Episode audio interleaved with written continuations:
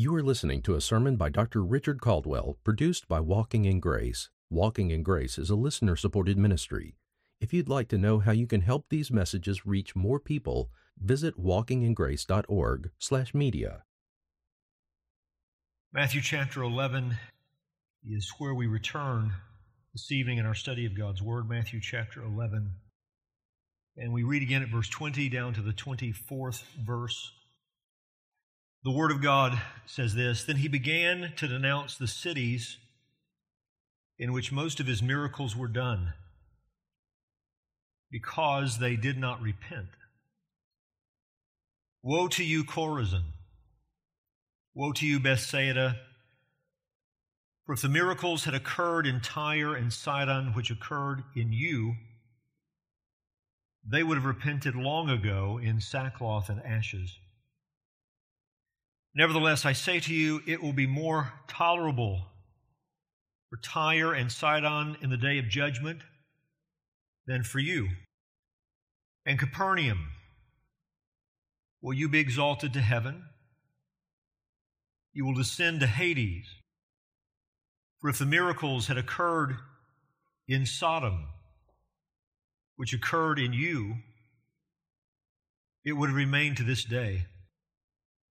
Nevertheless, I say to you that it will be more tolerable for the land of Sodom in the day of judgment than for you. Let's ask our God's blessing on our time in His Word tonight.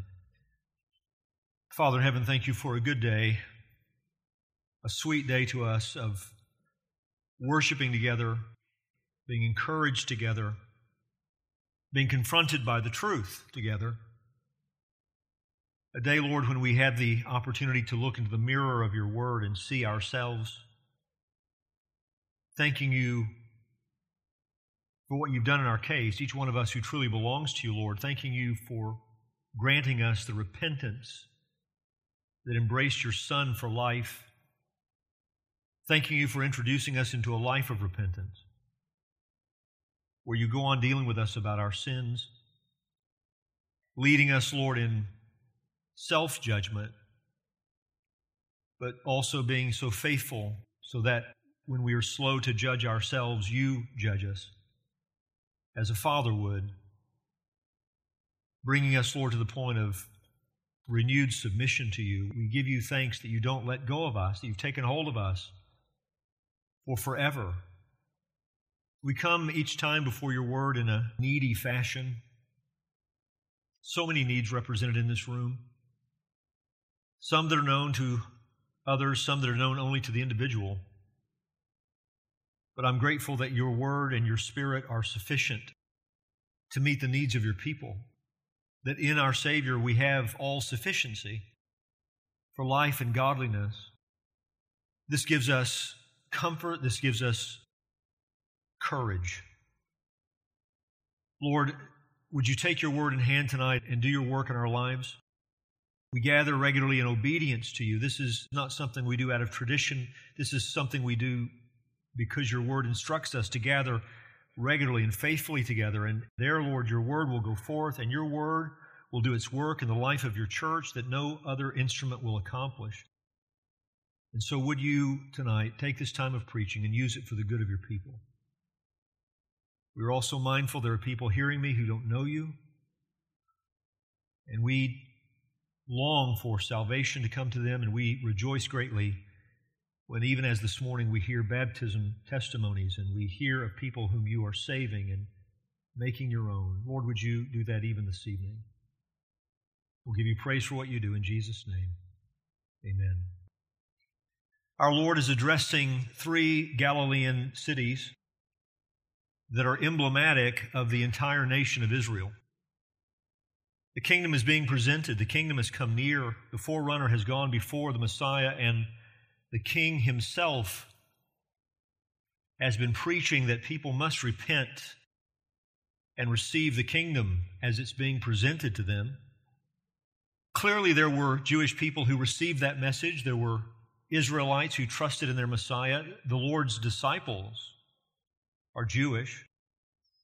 But as you know, and as the Gospel of Matthew will go on to tell us the nation as a whole rejected the offer, rejected the forerunner, rejected the king, rejected the kingdom. That has meant riches for the rest of the world. We, sit here tonight as a result of God's sovereign plan for saving the nations.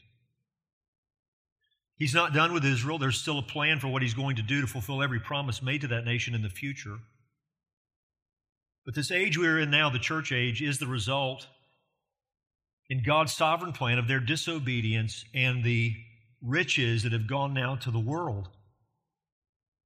Nonetheless, the people who rejected are responsible. They are responsible. God's sovereignty, man's responsibility, both are true, and these verses make that clear. And so these three cities are emblematic of the entire nation. But they are also emblematic of the entire human race apart from the grace of God. All men born from Adam, since Adam, are born with a nature that is deserving of the wrath of God. We confirm that by the way that we go on living after birth.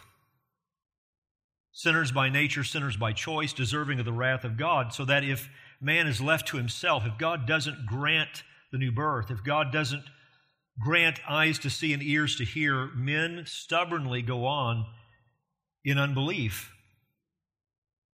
How can you have tremendous, supernatural, amazing things taking place in these cities, yet they go on in their stubborn unbelief?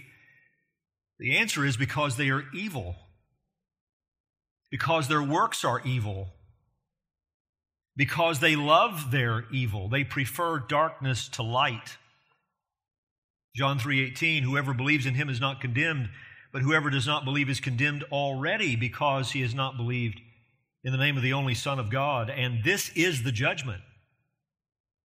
The light has come into the world, and people loved the darkness rather than the light because their works were evil.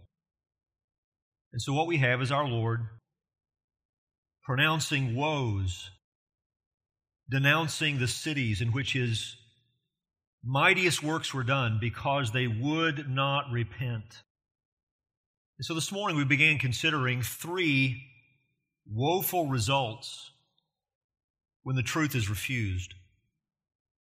Wisdom is vindicated by her deeds, our Lord said in verse 19. In the end, wisdom will be proven to be wisdom. And what the Lord now is revealing is the end of the matter.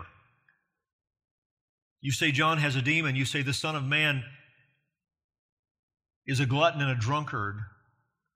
You refuse the light. You reject the truth. In the end, wisdom will be proven to be wisdom, and you will be proven to be foolish. And he's explaining how that is going to come to pass in the end. And so this morning we began considering the first one, the first woeful result of refusing the truth. Tonight we continue with the other two. But let me just briefly review, if you were not here this morning. First of all, we saw that refusing truth results in guilt. Then he began to denounce the cities. This is a rebuke. This is to criticize what is worthy of criticism. This is justifiable condemnation. He's denouncing the cities in which most of his miracles were done. This is what characterizes the three cities that he names. He names Chorazin, Bethsaida, and Capernaum. What do those three cities have in common? Most of his mighty miracles were done in those cities. What he denounces in those cities is that they had not repented. They were given great light, tremendous revelation, yet they had not received the message being communicated by those signs. We talked this morning about how the signs were not given in a vacuum. There was preaching that preceded and followed and accompanied those signs, so that the signs were confirming messages. Meant to confirm the message being communicated, meant to confirm the messengers, John the Baptist as the forerunner, Jesus as the Messiah, and the message was unmistakable, which is why the people are responsible. It didn't matter if they were convinced or not, they should have been convinced. God gave sufficient revelation for them to be convinced. So that when they refused the message communicated by the signs, their guilt was increased. This is good news of salvation coming to guilty people, people who are already guilty. And the message had to do with how their guilt can be relieved, how they can be forgiven of all their sins, reconciled to God, saved, so that when the guilty refuse the message that would relieve them of their guilt, they are guiltier still. They did not repent. Sometimes they were amazed, sometimes they admired Jesus, but they would not repent. We talked about what repentance is. What is repentance? The word is used a lot, but I fear it's not commonly understood. Repentance is a change of mind and heart that results in a change of course. Where you have genuine repentance, there's godly sorrow. God has so changed the heart and the mind that now in whatever realm repentance is taking place, there is agreement with God. Whereas before there was disagreement with God, there was evil, there was error, now there is agreement with God, which means a revolutionized disposition, a transformed worldview.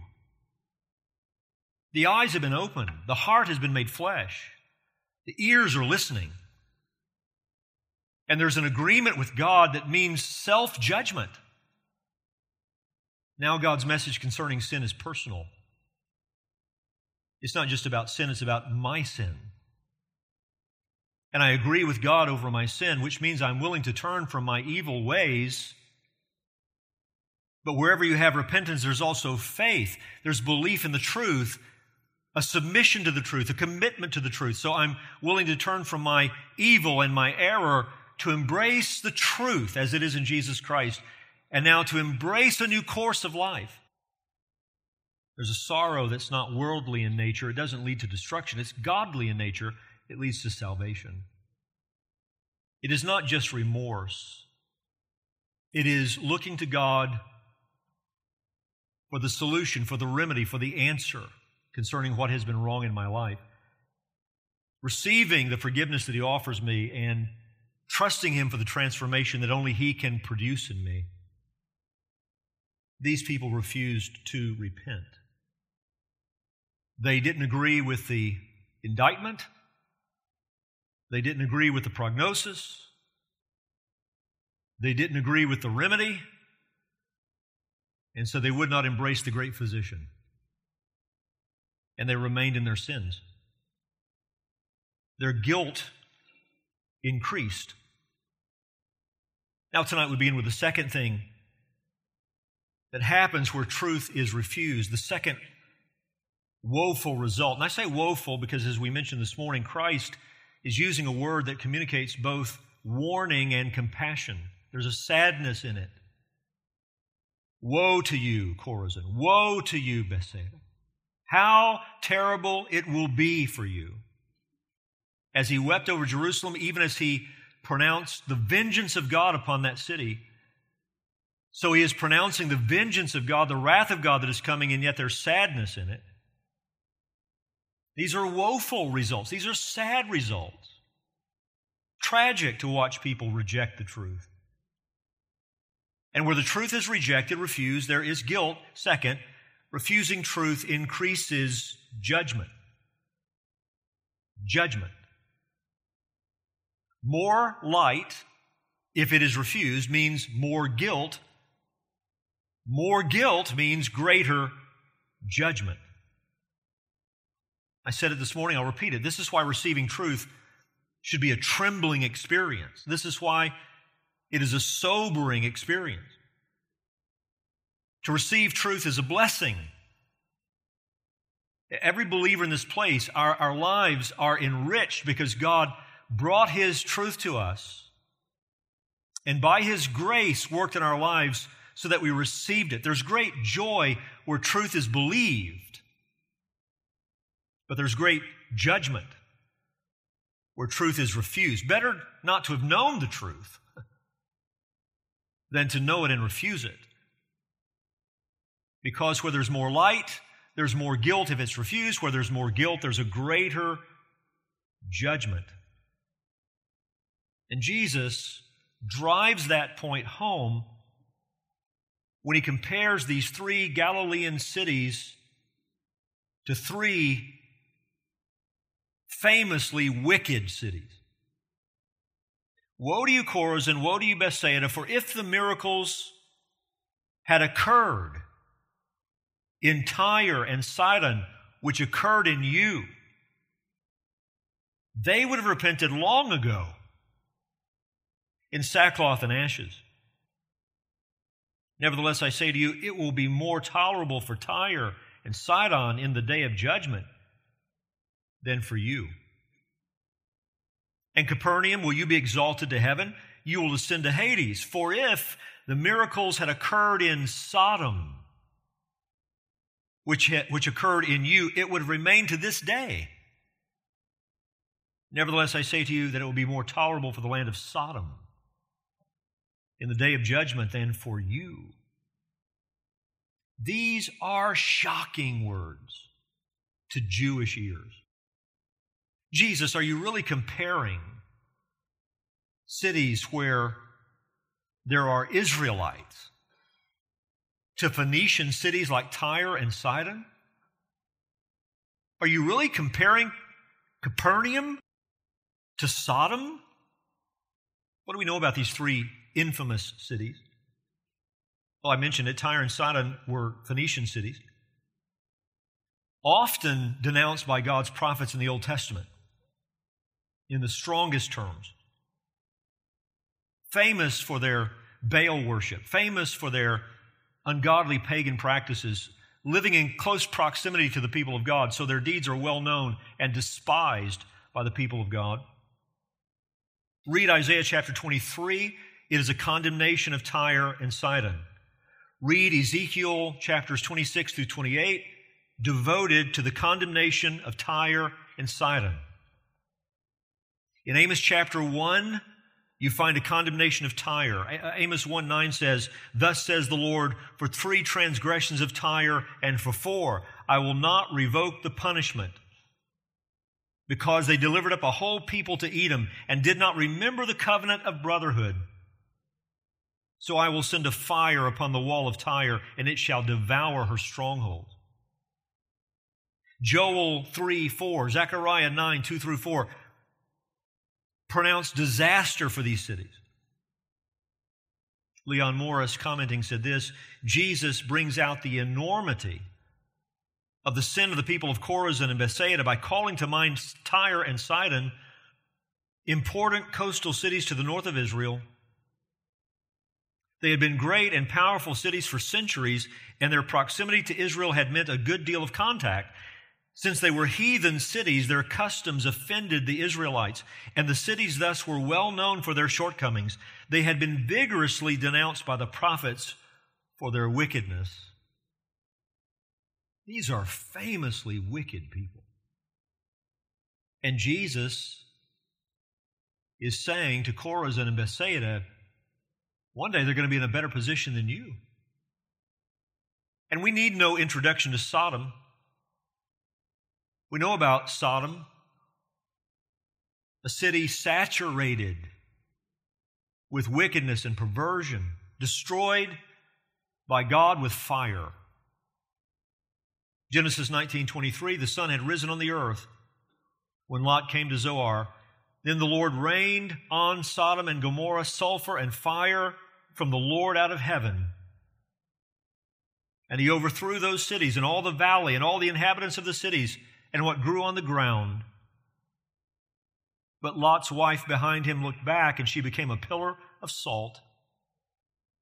And Abraham went early in the morning to the place where he had stood before the Lord, and he looked down toward Sodom and Gomorrah and toward all the land of the valley, and he looked, and behold, the smoke of the land went up like the smoke of a furnace.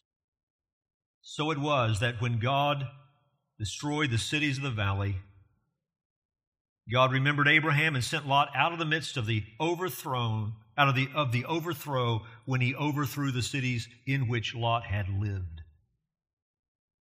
Jesus says to these Galilean cities, it is going to be, verse 22, more tolerable for Tyre and Sidon in the day of judgment than for you.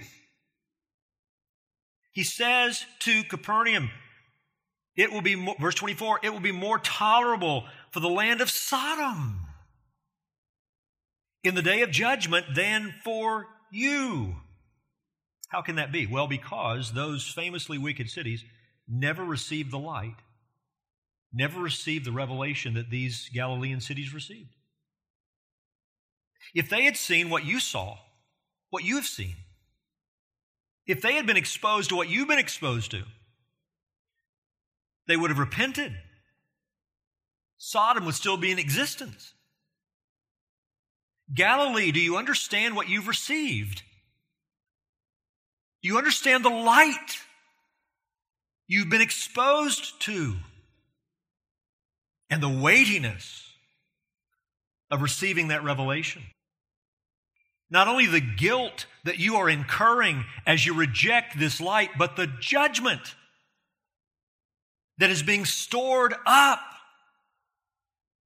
as you refuse this revelation. Where truth is refused, judgment is increased.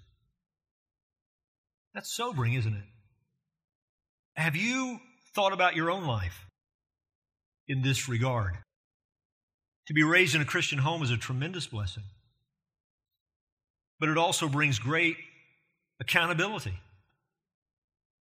Raised in a home where every day, from before you were born until this day, you've been prayed for. People who have loved you by bringing the gospel to you again and again and again throughout your years of being raised. When you obey, it is tied to the knowledge of God. When you disobey, it is addressed in the knowledge of God. Taken by your parents into a faithful church, in the case of, of a church like this, into a faithful church where the Word of God is taught regularly and faithfully and tirelessly. What light have you been given throughout your life? What accountability if you refuse it? We all live in a time where biblical truth is available to us like no other generation.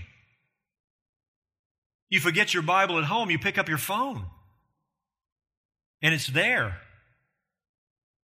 If you didn't have time, you woke up late, you're in a rush, headed out the door, you didn't have time to read it, you can listen to it in your car, wherever you're going. Not just preachers of this generation, but preachers of previous generations Martyn Lloyd-Jones, S. Lewis Johnson. You can listen to their sermons. You never had a chance to hear Spurgeon with your ears, but there are people who read his sermons. You can listen to them. Books you can download to your iPad or your Kindle. Never has a generation had the opportunity and the exposure to biblical truth like this one. What kind of accountability belongs to such a generation? To worship in a sound church where the truth is upheld in every way. We come, we sing rich truths, celebrated, declared in song, faithful with scripture reading twice every service, prayers filled with biblical truth sermons delivered that have been pored over and prayed over and labored over. What kind of accountability belongs to faithful churches? Our Lord taught about this even through parables. Luke 12, verse 40 says, You also must be ready, for the Son of Man is coming at an hour you do not expect. Peter said, Lord, are you telling this parable for us or for all? And the Lord said, Who then is the faithful and wise manager whom his master will set over his household to give them their portion of food at the proper time? Blessed is that servant whom his master will find so doing when he comes. Truly I say to you, he will set him over all his possessions. But if that servant says to himself, My master is delayed in coming, and begins to beat the male and female servants and to eat and drink and get drunk, the master of that servant will come on a day when he does not expect him and at an hour he does not know and will cut him in pieces and put him with the unfaithful. Do you know what characterizes genuine believers? They're always waiting and watching for the Lord's return. Do you know what characterizes false professors? They claim they're looking for Jesus and then live every day as if he's not coming. And that servant who knew his master's will but did not get ready or act according to his will will receive a severe beating. Right? So you have one who's destroyed, but you have another who is severely disciplined. He knew his master's will, but didn't get ready or act according to his will. But the one who did not know and did what deserved a beating will receive a light beating. Everyone to whom much was given, of him much was required, and from him to whom they entrusted much, they will demand the more. What is our Lord teaching? He's teaching that where there's more light, if it's refused, there's more guilt. Where there's more light, if it's refused, there's greater judgment. And that's true not only in the case of lost humanity, that's true when it comes to saved humanity and the day when our works will be judged for the purpose of reward. What have we done with what we've been given? And when he chooses cities like Tyre and Sidon and Sodom, it is unmistakable, is it not, that just because you reject the truth politely doesn't put you in a better position as if you had, than if you had rejected it pervertedly. Tyre, Sidon, Sodom, perversion. Yet, he says, it will be more tolerable for those cities than these Galilean cities. Because while some of the practices known in those pagan cities wouldn't necessarily characterize these Galilean cities, they were given more light. And they refused it. In fact, he addresses Capernaum specifically in terms of their exalted view of themselves. A city where the Lord resides, he knows this city well. And no doubt they have prided themselves, at least to some degree, based upon their knowledge and their morality. Will you be exalted to heaven? This is your view of you. This is your future. The exaltation of the people who live in such a city. No, you're going to be taken down to hell because you refuse to repent. So, refusing the truth incurs guilt, refusing the truth increases judgment. Third thing we see in our verses refusing truth answers to the one refused. Refusing truth. The third woeful result of refusing truth one day you're going to stand face to face with the one who sent you the truth. In the case of Jesus, they were meeting with the embodiment of truth. The truth was standing before them. In the case of our day, you're just meeting with messengers of the truth, people who've been redeemed themselves, sinners saved by the grace of God. But what we must not miss is the message is coming through them, but it's not from them. If they're faithfully declaring the Word of God, it is coming through them, but it has come from heaven. These are heaven's words. These are God's words. And one day, if you refuse the truth of Scripture, you will meet with the author of Scripture and give an account to the Lord of heaven and earth.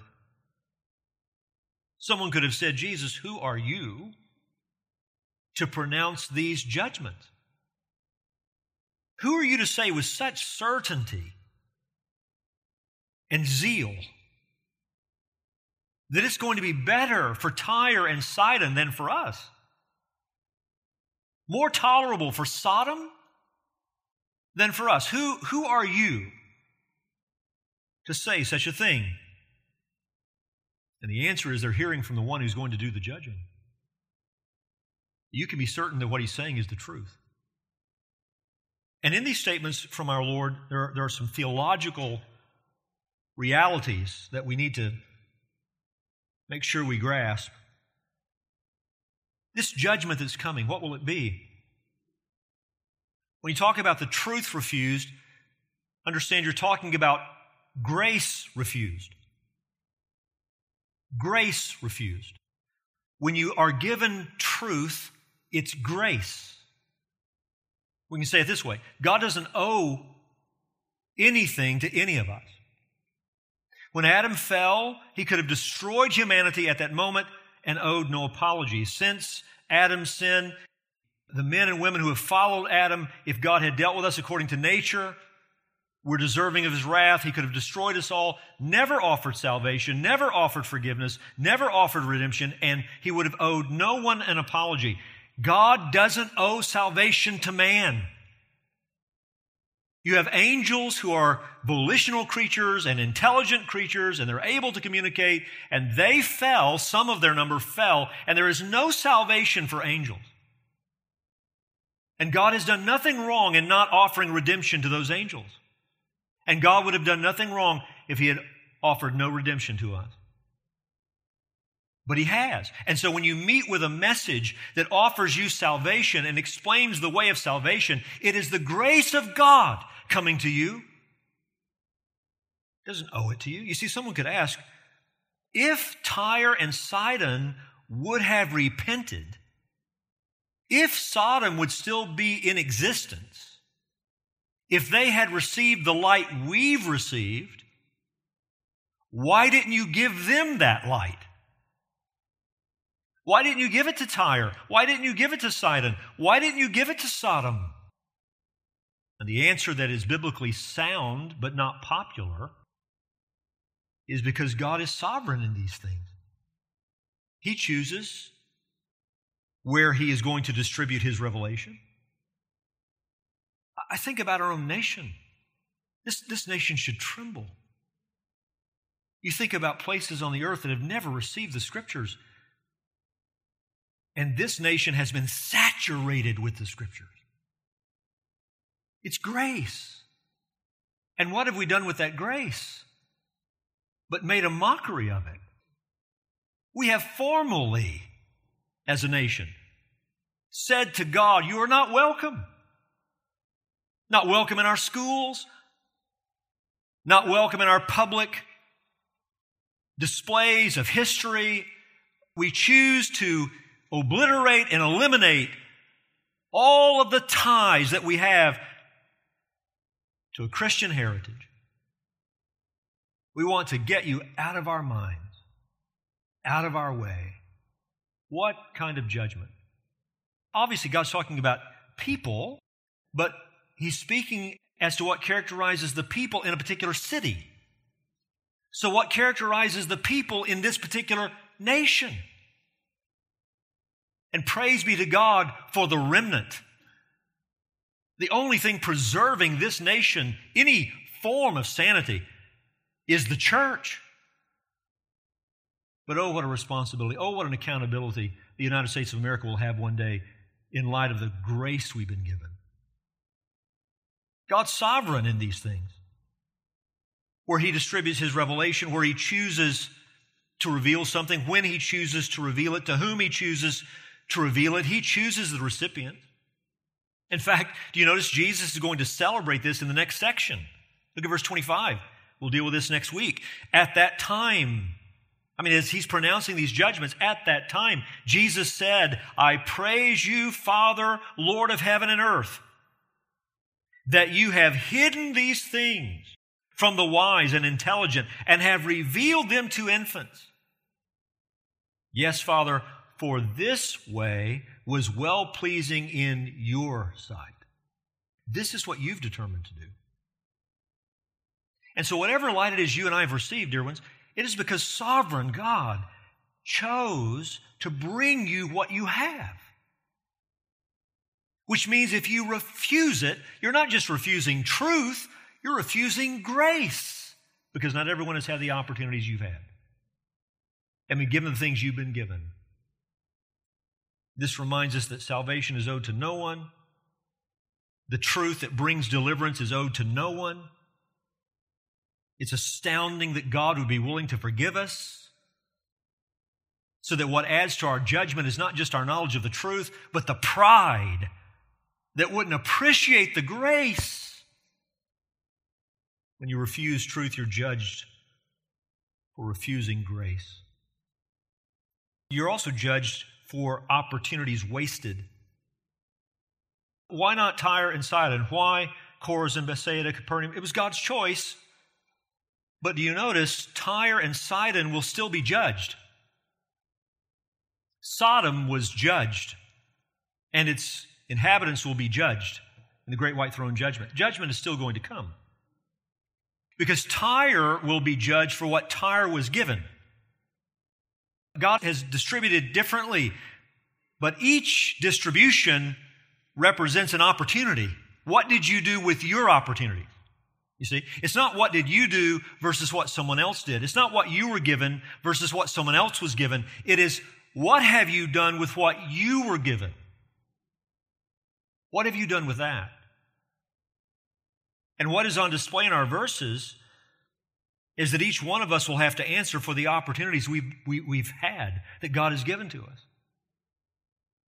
What happens when we refuse the truth? We, we're judged not only for refusing grace, but rejecting and wasting the opportunities God gave us. We don't want to be found doing that, do we? Wasting the opportunities God is giving us. What will you do with what God is giving you right now? What will you do with these days, this season of your life? These opportunities that are set before you to learn, to grow, to serve. What are you going to do with what is before you right now? And then something else we see is that his judgment will be just. Christ speaks in terms that indicate the judgment is certain and the judgment will be fitting. There are differences in the judgment. Hell will be hell for everyone who is there, but for some it will be more tolerable than for others. Heaven will be heaven for everyone who is there, but the Bible indicates there are differences in reward. And we have to admit there's a mystery to this. We, we've not yet seen what it will be like, but we dare not doubt Jesus. If the things that have taken place in your midst had occurred there, he says, they would have repented long ago. This, this speaks of the patience of God, doesn't it? The patience with sinners that he has. Tyre and Sidon would have repented long ago. So, how patient have I been with you, Chorazin? and Bethsaida. Sodom would still be in existence if what has happened in your midst had happened there. So, Capernaum, why do you still exist? I wiped them out. You're still here. Why? Yet the day is coming when judgment will arrive. And when that day comes, it will be more tolerable for the people who did not have the opportunities and the light that you had. The judgments will be just, the judgments will be fitting. The judgments will reflect the light you had. All men are in need of the gospel. All men by nature deserve the wrath of God. The, the gospel has to go to the nations or they cannot be saved. But be sure of this where men are lost forever and had less light than others who are lost forever, the judgments will be fitting. And so, what he's emphasizing to these cities is what opportunities have you been given? What graces have you been given? What a sinful, willful blindness characterizes you. How terrible it is going to be.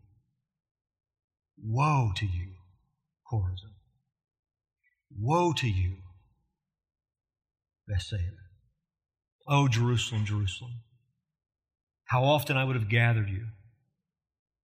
But you would not. You would not. And so, as we close tonight, if you know Jesus, thank God that all your sins are forgiven. What mercy, what grace, that He has forgiven you of all your transgressions, past, present, future. We don't live our lives under a load of guilt. Our guilt has been removed. We don't stand in fear of the judgment that's coming upon the lost Christ took our judgment upon himself on the cross, he paid for it in full. But if you belong to that realm, if you have been saved, this matters to you. The, the, the, light you've been given, the grace you've been given, the opportunities you've been given, those things matter to you. You see, you, you are like that servant of the master who's entrusted things into your hands until he arrives and you are watching for his coming and you want to hear that you've done well. Or do you? Because if you don't, if you don't care, if you, if you live as though he's never returning, you're giving evidence you don't belong to him at all. So, what graces have you received? What opportunities do you have? What will you do with them? And I exhort us, speaking first to my own heart and life, and I exhort you at the same time, let us respond in faith. Lord, I hear you. And let us throw off every vestige of laziness. And by the grace of God, embrace with zeal this life that is set before us until we meet with Jesus face to face.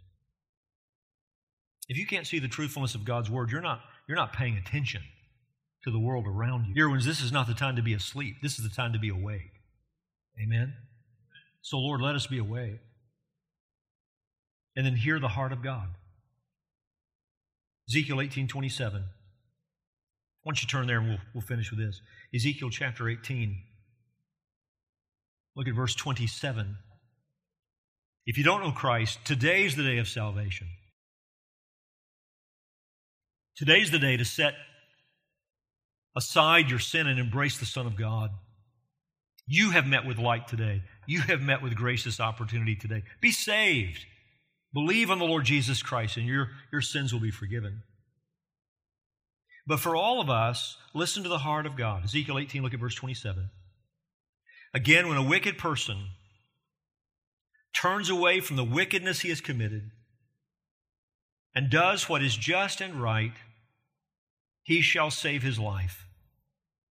This is not saying that salvation is by works, it's speaking of what repentance looks like. And where there's repentance, there's salvation. Verse 28 Because he considered and turned away from all the transgressions that he had committed, he shall surely live, he shall not die. Yet the house of Israel says, The way of the Lord is not just.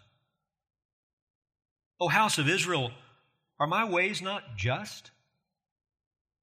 Is it not your ways that are not just? Therefore I will judge you O house of Israel, every one according to his ways, declares the Lord God. Repent and turn from all your transgressions, lest iniquity be your ruin. Cast away from you all the transgressions that you've committed and make yourselves a new heart and a new spirit. Why will you die, O house of Israel? For I have no pleasure in the death of anyone, declares the Lord God. So turn and live. That's the heart of God. Turn and live. And the recipients of God's mercy would say, Oh, how merciful you have been to us, the God of our salvation, the one whom we love how patient, how kind. How often, Lord, you tolerate our slowness of faith, giving us space for repentance because we are your children and disciplining us in ways that eventually bring us where we need to be. You don't let go of us. These things are too wonderful for us, too high for us. All we can do is give you our thanks. Thank you that our righteousness is not our own, it's a gift. It's the righteousness of your Son. Thank you that you've stationed us in your grace. But Lord, let our minds and hearts be full of the knowledge of what that grace imparts to us in the way of responsibility and accountability. So that we don't see grace as an excuse for sin, but an argument every moment of every day for a full submission of our lives to our Savior. Wake us up where we've been asleep. Fill us with energy where we have been lazy. Let tonight be for some one of your servants a night of fresh surrender, renewed vigor, and for all of us, an important reminder not to waste our opportunities. And in that way, Lord, may your knowledge shine through your church as we take your word to the world. Not preaching ourselves, but preaching Christ. And desiring and striving in every step to display him. Thank you for Jesus, who is our Lord, who is our life, who is our shepherd, who is our King, who is our head. We give you praise. We will forever give you praise. In Jesus' name, amen.